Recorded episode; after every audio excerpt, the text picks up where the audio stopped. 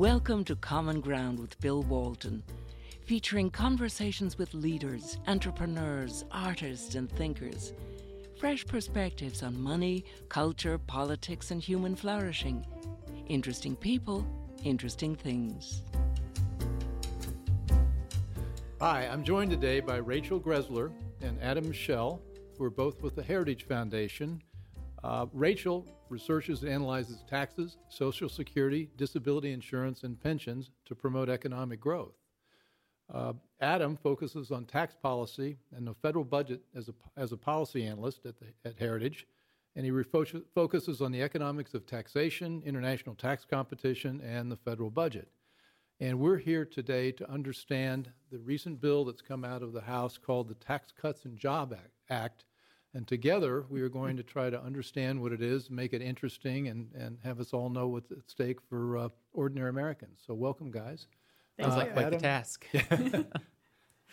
uh, well, at least we'll make it fun. Yeah.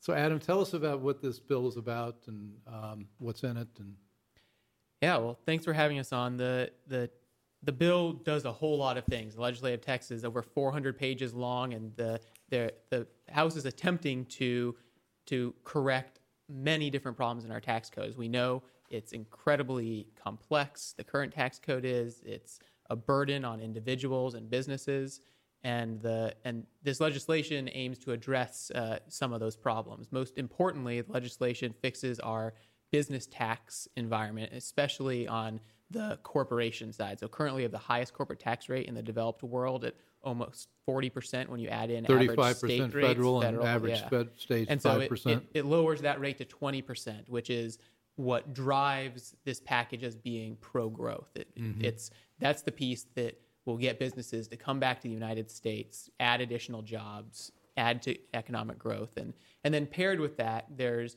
a whole bunch of changes on the individual side. It uh, the, the, tax code lowers, uh, consolidates tax brackets. We currently have seven. They move to f- uh, four. Uh, there's a doubling of the standard deduction, which simplifies tax paying for a lot of uh, sort of average Americans. And then they make some changes to uh, pass through businesses, or what a lot of people think of as small businesses. That they, they try to, to provide a tax cut there, lower, capping the rate at 25%, but add in some additional complicated rules that make that a, a, a sort of a a less straightforward part of the tax reform. But but overall, the tax package is is definitely a step in the right direction. It's pro growth, it's pro worker, and uh, and so we'll sort of see how it evolves through the process. But right now, it's uh, it's in the House. Rachel, what are the key pieces of the individual side? So the big things there, Adam mentioned the doubling of the standard deduction. So you now have it that individuals won't be taxed on the first twelve thousand dollars of their earnings. This is assuming they don't itemize and married couples the first 24,000. Um, so that kicks up. Then you also have the rates. The rates have come down. We used to have anywhere between 10 and 39.6 percent. They're now just three, four rates. It was three, we hoped, but it went to four. So you start with a 12 percent rate, 25 percent rate, and then a 35 percent rate, and then they did um, kind of last minute add back in the current 39.6 percent rate. So on the top, there's not really a rate cut, and we can talk about this later, but there's also a bubble rate that actually gets the top rate to 45.6%. Where, um, where, would we be without a bubble rate? back in 86. so the rates, particularly on the lower and middle income families, have come down. And they've also shifted the brackets a little bit. So a higher portion of your income is subject to that lower rate. But on the upper end, the 35% rate, the 39.6% rate, um, those have shifted up a little bit well, I guess just the 35% rate. And so you have the case that people making under about 200, 250,000, they're going to see a tax cut. They're going to be subject to a lower marginal rate, but there's going to be a big chunk of income in there between about 200 to 500,000 where they're actually going to have a higher marginal rate than they previously did. So that's one of the downfalls that is on the individual side. You know, marginal rates matter so much because that's changing the incentive at the margin. Do I work more? Do I invest more? Do I grow my company, create more jobs? And that's all what the marginal rate has the biggest impact on. And so you haven't done a lot where most of the economic activity is occurring in the economy there. Now, are there going to be more people that pay taxes because of this bill or fewer? we were just discussing this. I think that you'll have a small decline in the percentage of Americans that are paying federal income taxes.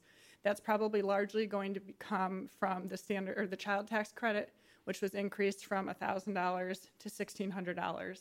You know, we had the doubling of the standard deduction, but that's coupled with also eliminating the personal exemption. Those two mostly wash each other out. It depends on how many are in your family. So it could actually be a tax increase for very big families, tax cut for lower ones. But then when you add in that child tax credit, it's $1,600 now instead of 1000 you're probably pushing some more people off the tax rolls at the lower end. So, well, most people are paying payroll taxes and FICA, so on and so forth. Uh, many people are not paying federal income tax, and what is that? Like 45% of Americans are not in the tax system, and this Yep, brings it that's about to uh, to what? We don't have a good estimate. You're estimate. not but I sure don't, yet. I don't well, think we're also not fully it over baked yet. I mean, this is, Exactly. And it could increase over time, depending on some measures. Um, inflation parts But- could bring it back, but but my in, in my in, in my perfect tax world, we'd be broadening the tax base so more people have a stake in the system. I think one of the flaws we have is that we're cutting taxes, but then for half of America, it doesn't really matter Mm-hmm. because they're not they're not they're not part of it. And this is part of the sort of box that that Republicans have put themselves in. The one of the two big goals of tax reform that have been pushed is both the business reform, lowering the corporate tax rate to 20% or what we had hoped would be 15%, but then also th- this idea that we have to provide significant tax cuts to the quote unquote middle class. And that's that that's a great talking point, but actually doing that is more difficult than uh, than one would think it, it should be, just because of this. Fifty percent of people already don't pay a lot of income tax, and and then the the fact that the top uh, ten percent of income earners pay seventy percent of the income tax. So anytime we're talking about reforming the the, the, the system, the income tax system, we have to, on, at some degree, be talking about bringing down those top top rates as well. And and so, moving around those pieces, trying to provide a big tax cut for for folks that already don't pay a large share of the total income tax, becomes hard as you move those pieces around. If you're you also cut the rates, trying but if not, they're not paying much in, it doesn't matter. Exactly, and if you're, no if you're also yeah. trying not to, if you're if you're trying not to provide a big tax cut for the quote unquote rich, you it's you sort of have are out of options. There, you you have taken things off the table that should well, still well, you be on didn't the you table. didn't say this. I said it, but it seems like we're still in the class warfare mode where you've got you know you got to you've got to soak the rich if you're going to have a tax system. And that's what's unfortunate about leaving in the, the top 39.6 Yeah. bracket is even though it, it the income brackets were moved up to 500,000 or and a million if you're a, if you're a married couple, the leaving in that bracket has real economic consequences that the people that are most sensitive to those high marginal rates are, are the most wealthy, the people that can choose to to retire or to work or to work less, scale back how much they work, and it it does have uh, work incentives. It changes savings behavior and investment behavior at those at those top marginal rates, and that's that's what's to to make this plan as pro growth as it could be. We really should have attempted to address that top well, top did, rate. I, I don't know the tax history all that well, but wasn't part of the 86 tax bill where they dropped the highest marginal rate from something like 70% to 30%? Was that, am I getting my tax was it history 30 or correct? was it even lower? Yeah, I don't, I don't some dramatic It like- yes, it reduction. a huge- and so what happened was, at that lower rate, they collected three or four times the tax revenue from the higher earners. I mean, so the, the history shows Mm-hmm. if you drop the rate, you collect you collect more revenue. and and that same we a similar story uh, happened in the 1920s similar thing in the 1960s and then Yeah. in the 80s these big individual rate cuts were part of tax reform and this time around the focus was always on bringing down the corporate rate because that was the most detrimental part of the tax system. And, and we're moving in that direction and that's fantastic. But it sort of has left behind this other piece that is also important. Well, for those of us who thinks the the in- individual side is pretty small ball and doesn't get at, I mean, Trump wants to call this cut, cut, cut, but it's it's more like cut. I mean, we've got we've got one thing that's really cut here, which is on the corporate side. On the individual side, uh, we can get into the details, but doesn't seem like it accomplishes an enormous amount. On the corporate side, though, we do have we're going from 35 to 20 percent, which is good, puts us in line more in line with the rest of the world. My goal was to get us to Ireland, which is 12 percent, but we didn't get there.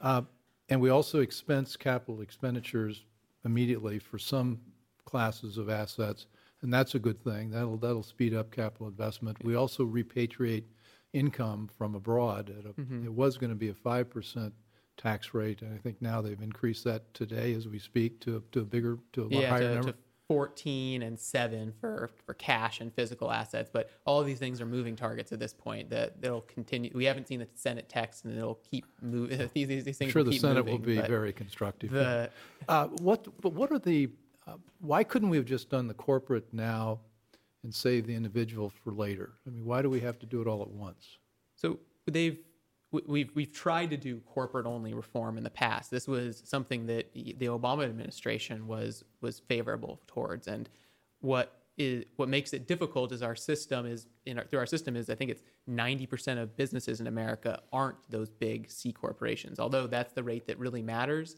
If you're just do if that's the rate that is most detrimental currently, the if you just do corporate only, there's this big portion of the business community that feels left out, which is which are, which are individuals, which are individuals and, and pass throughs. And let's explain what these mm-hmm. are. I mean, the, for the big companies, they're they're in the C chapter of, of the corporate code, and for all the other businesses that are LLCs, partnerships, uh, and S corps, they don't pay taxes at the business level. They pay taxes uh, as at, individuals, at the, as individuals, as the owners and those are taxed at the now 39% rate. Mm-hmm. Mm-hmm. And so that's not enormously different from plus the 35% the 3.8% rate. Obama, Obamacare tax. plus yeah. the 4 point, yeah.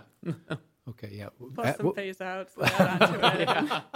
the AMT, piece limitation. But if you drop the, the 35% corporate rate to 20, then there's an enormous gap between mm-hmm. the two. That's why it's got to be addressed. Yeah, and you, you that's why to, you couldn't couldn't do it just the corporate. Yeah, and I think also you talked about the class warfare before, and when you do something that's only on the corporate side, no matter how many economists agree that the corporate tax is the most detrimental, you are always going to have people saying you just want to give big businesses back money. And so I think that's why we're bringing in the individual side, and it's so much more popular when you're saying, oh, this is a middle class tax cut. Then I think they can swallow the business side and say, you know, on net, this is a tax cut for the business community, for corporations, S corps, whatever you are. But they also had to tie into it the individuals so that they're getting something out of this tax reform bill because I think a lot of people focus more on what am I going to get back next year in my tax bill as opposed to how much higher is my income going to be in the long term because you've done this, you know, economically advantageous corporate side reform. Well, the, I think you, know, you mentioned most economists. I think the corporate tax has been said to real be a real damaging uh, uh, damaging impact on both workers, consumers, capital investment.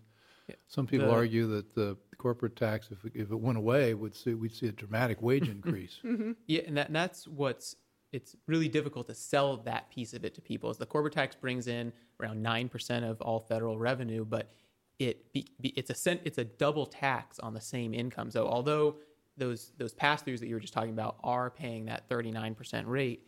The corporate side is paying a 35% rate and then again a 20% tax on the individual side when that profit is distributed through capital gains or dividends. So there's a compounding sort of double tax on the corporate side that makes it even more destructive. And and and, and you're right, the those pieces paired together and our corporate tax rate being the highest in in the world means that that businesses have been leaving the United States, not just their headquarters leaving. Burger King has moved to Canada. Uh, Anheuser Busch has moved to Belgium. The but what they're people, also what people call inversions, inver- where they, yeah, tax they, inversions. they get acquired that, by a foreign and that's, company. That's sort of the, the, the sexy headlines. But yeah. what's going on underneath is they're actually moving physical capital abroad or not investing physical capital here, and that has that that has, is why why one of the reasons why wages haven't grown as fast as, as they should have. The um, the, the, most striking piece is in I think in over the last eight years or so, there's been a couple years where we've actually had negative capital growth per worker, which is is horrible for, for wage growth for for people getting additional skills and working with with better better technology, which is the key piece of increasing output and, and economic growth. And so so reforming our business tax environment can allow businesses to invest in America and again, America again, invest in American workers again, and that's how this translates to a larger economy, to higher wages, uh, and that sort of knock-on effect is hard to sell to people. Mm-hmm. So, so, but, so the formula though is you lower taxes, business have more capital to invest, they can put it in plant and equipment, things like that, and that's better for productivity, better for wages, and better for job growth. Exactly. Exactly. That's We also have something that in the bill that tries to attract the capital that's been kept outside of the United States. Uh, there's something like two or three trillion mm-hmm. dollars that people estimate is outside the United States, not being brought back by companies because they don't want to pay the higher rates mm-hmm. in the U.S. What what happens with this bill with that? Mm-hmm. Yeah, so we currently have a worldwide tax system where the United States attempts to tax foreign profits that are that are made in other countries by U.S. headquartered firms, and basically no other developed country has this system, and it it effectively locks corporate profits that are earned elsewhere out of the United States. So if I earn some profits in Ireland or in Canada, the United States levies a tax penalty if I ever want to bring that money back and reinvest it in the United States. So it has locked these several trillion dollars abroad. The, cur- the, the system that we're, being proposed right now is called a territorial system.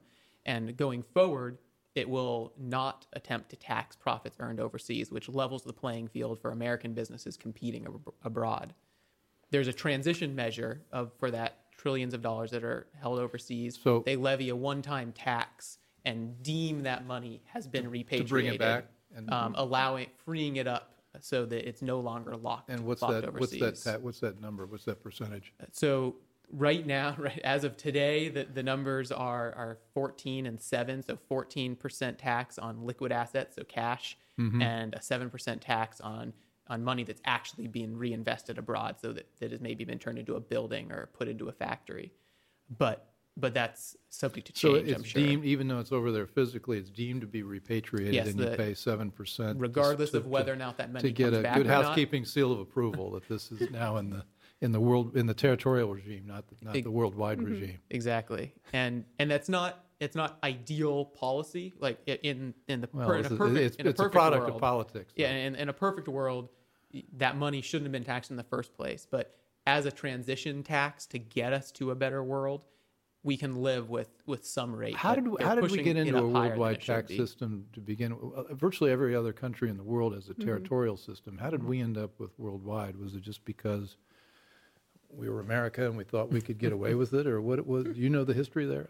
So as almost every other country used to have a worldwide system, just like most other countries used to have a corporate tax rate that was in the 40, 35% rate like ours. But as Oh, the world okay. has become more global, every other country has realized that the corporate tax is an outdated tax that isn't properly tailored for a glo- for global economies. Okay.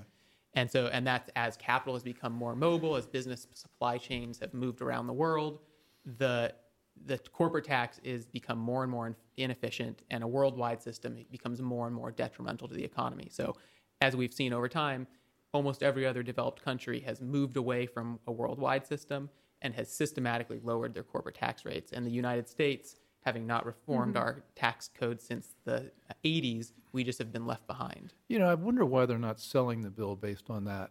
I mean, we were really laggards in, in the world taxation system, and you know, particularly when you think how how uh, uh, the EU is so aggressive about you know taxing and things like that. You, and, but they're way ahead of us here in terms of uh, uh, taxing capital creators and innovators. Now, the- all the other countries are far more competitive, and we just kind of haven't jumped on that bandwagon yet. But I don't know if it's because people don't understand the international taxation. You start talking about a territorial system and worldwide, and you know that doesn't resonate with the average American. And it's oh, you're going to cut taxes for corporations by a significant amount. Yeah, I And I had, think I had to do a little reading to. to. Mm-hmm. know what that was uh, before the show.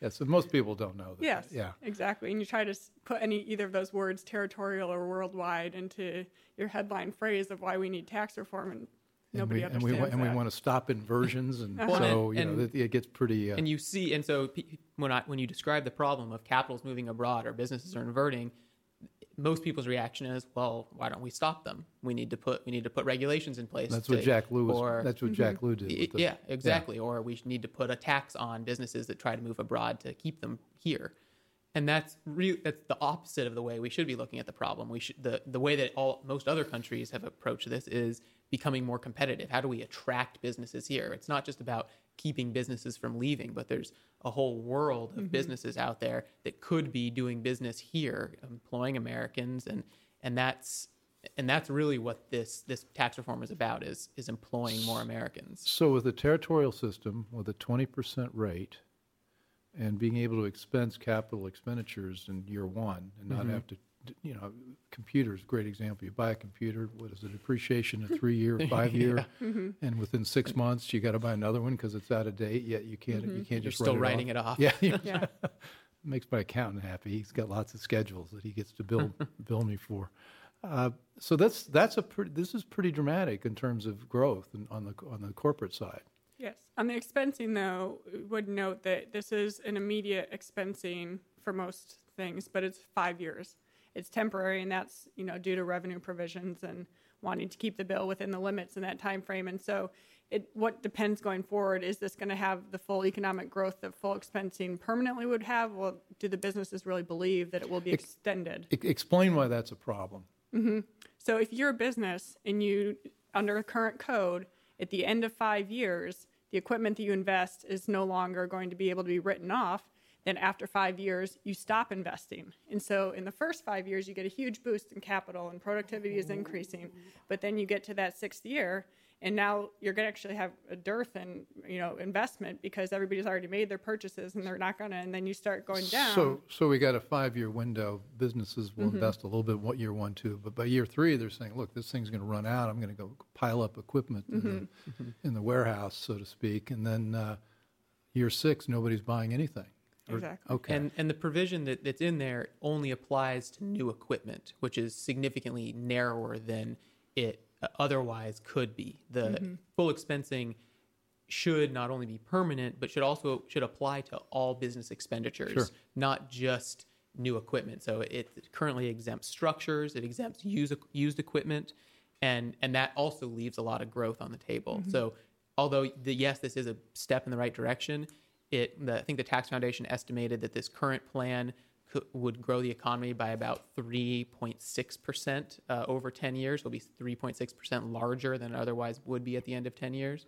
and that's about half the growth that we could have seen from a more robust business side reform of full expensing. 3.6 annual or 3.6 at, at the end of the 10 year. At the, mm-hmm. So what does that work out per year? Like point one percent or no, something you grow like that? over time. Although that expensing kind of makes it level off there. Yeah, I don't know what it turned. what what it turns into year over year, but it's it's less than it's less than the one percent increase that say the president has uh, has touted. So what the the thorny thing that got us into the both the individual and the corporate at the same time is this pass through. Let's let's dig into that a bit. I want to get to the mm-hmm. individuals mm-hmm. uh, in a minute, but I think there are 27 million businesses that are taxed as pass-throughs, or what, 9 million businesses taxed as pass-throughs, and 27 million sole proprietorships, or there's some big number. It's like it, 30, 40 million businesses would be affected by this kind of uh, uh, change. The majority of the of this of the businesses in the United States are these pass-throughs that, that file as individuals, and the it's, it's what they're doing is really complicated. So the the bill cap uh, puts a, a ceiling on the tax rate that pass-throughs, pass-throughs pay of 25%. But then anything above that, they've added on some additional complicated rules that that that are really there because they haven't lowered the top wage rate, that 39% rate that we talked about. In the current universe that we live in, those rates are the same, and there's not a problem of businesses recharacterizing income into business income to game the system. And so, but because they've split these rates, they they're now having to write complicated rules to prohibit gaming of the system essentially. And so we're in this sort of second best world that that requires the, the these rules. They have a, a 70-30 rule on, yeah, look, on, tax taxpayers can elect to use alternative facts and circumstances. In general 70% is treated as salary 30% is passed through exactly. capital income. Um, there's going to be a test looking at investment in the company, multiplying that by the sum of the federal short term rate plus 7%. Sounds like simplification to me. Sounds like a mess to me.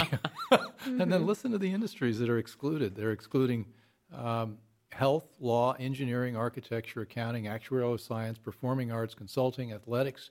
Athletics, those are ball players. At, uh, financial service, golfers. Golfers can't be pass-throughs. Brokerage services or any trade or business where the principal assets of such a trade or business is the reputation or skill of one or more of its employees. I mean, this is this is uh, open field for, for litigation and and uh, mm-hmm. and, and tax mm-hmm. lawyers. I mean, uh, we they couldn't do better than this after thinking about this for years. And so th- this is a product of not wanting to lower the, those the high, top, those the top, top individual rates. rate. So, so, it, it, so it, all these things sort of fit together and put us into a place that is that is uh, not ideal. They're they're trying to not raise not lower taxes on the rich, but provide a tax cut to um, to small businesses. And a lot, often these things are incompatible. You can't you, you can't design a mm-hmm. system mm-hmm. that, that does all these things at once without these sort of complicated rules. So to solve this mess, they could have just dropped the tax the top rate and gone with the theory that history is maybe a pre- predictor of the future. And in the past, when we dropped these mm-hmm. rates, we increased revenue, and that would have gotten the pay for stuff done. Is that correct? Mm-hmm. If you believe that. But y- yes, and but the that brings up the scores, which is just this box that Congress is in. You you have the let's talk about scores, scores now. This is a good yeah. good segue to scores. scores. Yeah, and so you don't get those revenue effects. We don't really have dynamic scoring. I mean, we might get some dynamic score called dynamic score coming out of the Joint Tax Committee, but it, they're not going to give the full, you know, true growth effects that we believe are going to happen. And so you're tied into the Senate passed this 1.5 trillion dollar maximum tax cut. That's all they can do. And so now you're just trying to get the revenue. To clarify, dynamic assumes that people respond to incentives and to rates. Mm-hmm and people, if they're paying a 50% rate, will behave one way. If they get a 25% rate, they'll behave another way because they'll use that capital to do mm-hmm. something. Mm-hmm. And that capital might go into innovation, investment, and growth. Mm-hmm. So you'd see more economic growth. Exactly. Static scoring is what we're using primarily, which says you can cut a tax and it has no effect at all. Exactly or you can raise a tax and it has, no, no, no effect other than other than bringing in mm-hmm. more more revenue, which is not always the case. Seventy percent tax will bring in twice as much as a thirty-five, is what the static score will tell you. We all know that's not true because people aren't going to save as much, invest as much, etc., at a seventy percent rate as they will at a thirty-five. How can we cut this Gordian knot? I mean, is there is there anything? Do we need some bold Speaker of the House to do it, or uh... so one a couple of the things that, that we pushed for and had hoped to see in that these reforms is is changing some of the budget rules that constrain the process. The currently they budget on a 10 a 10 year window and they are and then they're lowering that revenue estimate to 1.5 trillion. One of the things that we had hoped for is to see a, a longer 20 year window and a low and and allowing a, a, lower revenue target beyond that 1.5 trillion to give Congress room to actually provide a tax cut to everyone, not have to get all, all these complicated rules to, to make that 1.5 number work. And then and then the economic growth would make it not nearly as deficit heavy as it otherwise would be. So it's it's both it's working in the system saying if JCT is going to give us this this irresponsible score, we'll work within that world. But in reality, we understand that this isn't actually going to be a tax cut of three or four trillion dollars. Mm-hmm. In the mm-hmm. real world, economic growth is going to make up a big part piece of this. Yeah. But the that's not what we're seeing mm-hmm. right now, and that's what is it, that's what sort of put us in the place that we're currently that we see Congress is making these horrible trade offs to to hit their their revenue target. Got it. Uh, we repeal the estate tax in this bill. Mm-hmm. In but, your but we, but we wait yes. until 2023. Mm-hmm. And so this is going to be you can you can put a lot of investment dollars in the life support business. mm-hmm. Yeah, you do double keep, the exemption keep, immediately. Keep dad but... alive for another year. Yeah, that's, I mean, for some people, you know, if they're not that close, I mean, to death, what? and it's not a big deal. But yeah, this five-year window we have going on. What, um, What are they thinking? I It's mean, why, an, this why is not, the why scores just again. do it? It's mean, the revenue. Because there's what the estate tax collects is like Yeah, it's one. not it's like one percent or less of the total tax. And Point it- seven, yeah. Point seven. It doesn't. Re- it's it's purely a political Mm-hmm. nod again to to going after uh, the wealthy. and and this revenue piece every every dollar they're adding up in this process to get to that that 1.5 so the delay allows them to have a little more expensing and have a li- mm-hmm. have a slightly lower corporate tax rate and each of these things that you sort of you turn the knob, mm-hmm. knob on a little bit something else has to give Well, this is more like whack a mole. yeah exactly It- I mean, 1.5 trillion over 10 years is really not that big at all. So we started with not that much to play with, and I think that's why we're seeing a lot of the policies that normally would not be even talked about in pro-growth tax reform. They would be given. Of course, we're going to eliminate the estate tax. Of course, we're going to reduce the top marginal rate. But you've really gotten down to playing with single-digit billions of dollars per year. And so that's why I think we have these things you're talking about, phasing certain rates in, phasing other things out. And it's just come down to so much on the revenue side. Well, let's talk about the politics briefly because I last time I checked, and I don't think this will be true for a very long time. The Republicans control the House, and the Republicans control the Senate, and Republicans are for dynamic scoring. Mm-hmm. As I, is that universally true? Is that fairly Yes. okay? Democrats don't. So if you control the House and the Senate, why can't you just say we're not going to play this game? We're going to play by a different set of rules. We're going to play by dynamic, and we believe mm-hmm. that this bill does what it. Um, it- you know, if we want a growth bill, we, we mm-hmm. expect growth to come out of it. Then let's let's let's eat our own cooking. You are somewhat limited, though. You can't change those things necessarily within the time window that we have here for tax Is it reform. so statute, you're relying, statutory? Uh, Yeah, th- I mean, the Senate has some control over which score they're going to choose to use, but it's not like they can call up the tax foundation and say, theirs is the most favorable score. We're going to pick that and use it. You know, they're limited in that well, they do that with polls. polls, but not when it comes to the to the legislative side. Yeah. it, they and a lot of it is a, a a lack of desire to make that bold move to say we we no longer want to be constrained by these arcane rules. It's it's really a they're allowing themselves to be shackled by by process. I mean, you can you can debate whether or not that process came from a good place or has a role in the future, but but it's a lot of the things they can change. It's just a matter of mustering the political will, political to, will. to change mm-hmm. them. And and the majority in the in the Senate is is pretty slim. And so if you don't have everyone 100% on board, they a lot of these things are, are just become more difficult than than we would like them to be. Well, you all wrote an excellent analysis of this last week. Uh, the GOP tax plan would revitalize the U.S. economy, um, which I highly recommend. It's on the Daily Signal website. It gets into the the inside baseball of this and the sausage making. But one of the things that I found concerning is the headline is there's tax relief, and yet you look at the what's happening with rates. There's the so-called bubble tax. There's a extra tax for people who make over 200,000 between 200 and 400,000. I mean, what is what is all this uh, telling me? Mm-hmm. I'm, I'm this is a I see this you is- have little this smiley is- this faces is a- and this frowny is- faces. This is a courtroom. those. This is a courtroom, and I'm handing the document to the mm-hmm. defendants. and I've got very few smiley faces and lots of frowny faces here. Mm-hmm. Do you want to tackle that? Just explain a couple of those bullet points to me. Yes. So as we we talked about in the beginning, this is a rate cut, and it's also a net tax bill cut. You know, at the end of the day, how much do you pay to the federal government for lower and middle income families? But once you shift up that income scale, the way that they've changed the brackets is such that a lot of income is now subject to a higher tax rate. What might have been 28 or 33 percent before is now going to be 35 percent. They've moved up the 39.6 percent rate. Um, particularly for married couples, they did get rid of um, the marriage penalty that exists there.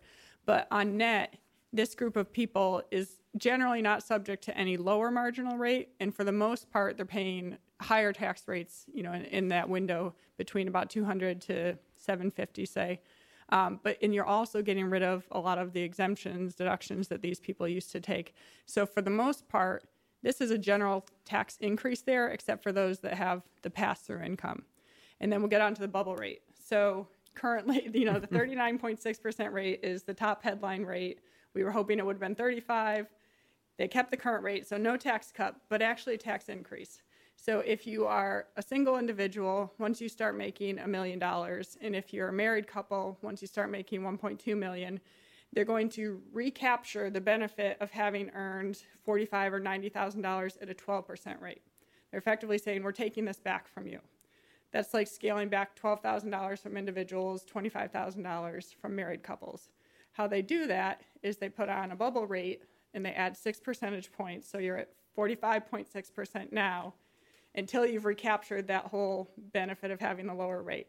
So you have 39.6, 45.6, and then you go back down 39.6. So it's not it's not simplifying and, things for this top rate and and and even and so if, for, so the highest earners aren't going to be paying the highest rate. Yes, so there are people stuck in the middle that are going to be paying more than the highest earners. This happened in 1986. They needed some more revenue, and so they did the exact same thing and created a 33% bracket and then going forward, it was pointed out, well, this isn't fair. You have people making five million and they're not paying the top marginal tax rate. And so the solution should have been, okay, let's get rid of the bubble rate. Well, no, they raised the top rate to 33%. And so do we want to have a 45.6% rate going forward now? Oh my. Okay. Well, we were also in this bill, uh, state and local deductions uh, partially eliminated. Mm-hmm. Mm-hmm. Yes. I've done a lot on the state and local side and analyzing the IRS data and who does this benefit. So it's a horrible policy to begin with. What are you doing by letting people deduct the taxes that they pay to their state and local governments? You're encouraging the state and local governments to raise taxes higher than they otherwise would. You know, California has a top marginal tax rate of 13.3%. But once you deduct that, from your federal taxes, you're really only paying 8%. percent mm hmm Who's paying that other 5.5% is every other American, you know, in the other 49 states. So it's a bad policy. Eliminating it is a great thing. But in the House side, you have some conservative members from New York and New Jersey in particular who said, we can't afford to get rid of this deduction. It hurts our constituents too much. Well, the politics are of... politics are interesting here. It's California, yes. New York, New Jersey, Illinois, Massachusetts, Maryland, and Connecticut. Last time I checked, there were no Republican senators from any of those states. And that's where it gets interesting. Is while on the House side they had to compromise and they said we're going to keep a property tax deduction in up to cap of ten thousand dollars per year. On the Senate side, you don't have any conservatives from those states, and so it's possible that maybe that's some new revenue that they can get in is by fully eliminating the state and local tax deduction and not keeping that property tax deduction that they have so far. And then when it goes back to the House, it'll be a game of political chicken theoretically. Mm-hmm. If the if the full SALT deduction is eliminated, the state and local tax deduction, SALT state and local tax, yes, okay. uh, then then it, the those representatives that are from those high tax states will have to make a decision: do they vote for comprehensive tax reform or or do they not? And it'll hinge on this issue of the uh, of the deduction that and I can't think of any Republican that would vote against the, the sort of tax reform that we're talking about mm-hmm. uh, on the basis of, mm-hmm. of this piece. But the there there's some of them did get out there and say, "I will not vote not, for a bill that eliminates and, all the state and local taxes." And so, so, so. some Republicans are, are holding this tax reform hostage because they don't want the subsidy for expanding bureaucracies in New York, New Jersey, and California to go away, which on its face is pretty perverse. Mm. We've got a couple minutes left. Um, where do you think this is going to end up?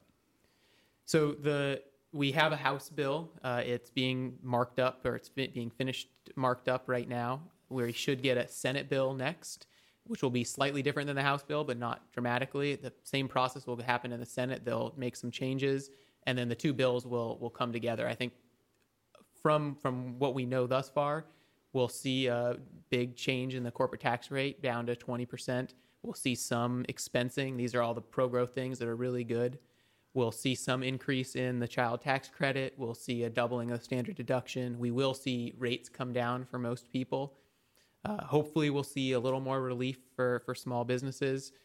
And and then the question is how, how does it get paid for? So eliminating mm-hmm. the, the state and local tax deduction, the repatriation tax we talked about, eliminating as many carve outs and special privileges that are in the tax code. That's where sort of how we fund a lot of this.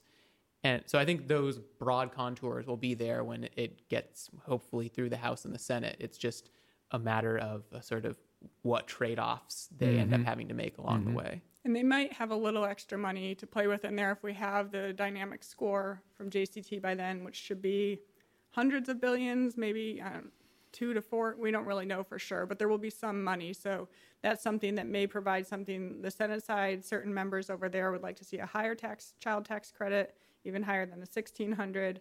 Um, there's some other provisions that would be in play, but I think we can also expect more complication. I don't think that the bill will get simpler moving forward.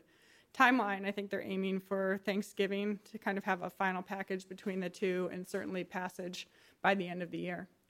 So it doesn't really simplify, it doesn't really cut the top rate, but it does a lot on the, on the corporate side to promote growth. And so it's not, it's not perfect, but it's better than nothing. Yeah, and I think I- I'm more optimistic than that because this is just the first iteration of it. There's we'll still see changes being made going forward. I think if we keep up pressure on needing to see a lower top marginal rate, that paired with uh, a little more relief for for those pass through businesses, and then we have the expensing piece at least temporarily. We have the lower corporate tax rate.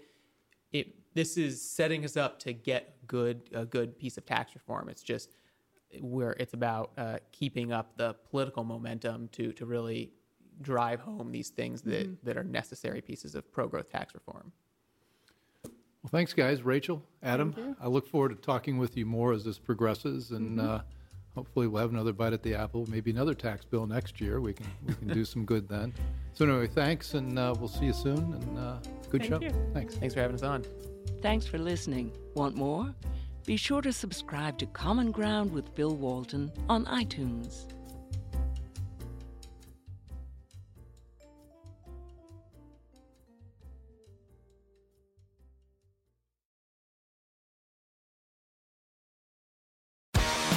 Amazon is hiring near you. Earn a competitive wage and start as soon as seven days. No resume or experience required. Health and safety are a top priority with all of our roles and sites. Amazon is taking precautions in our buildings to keep people healthy. Go to amazon.com slash apply. That's amazon.com slash apply. Amazon is an equal opportunity employer.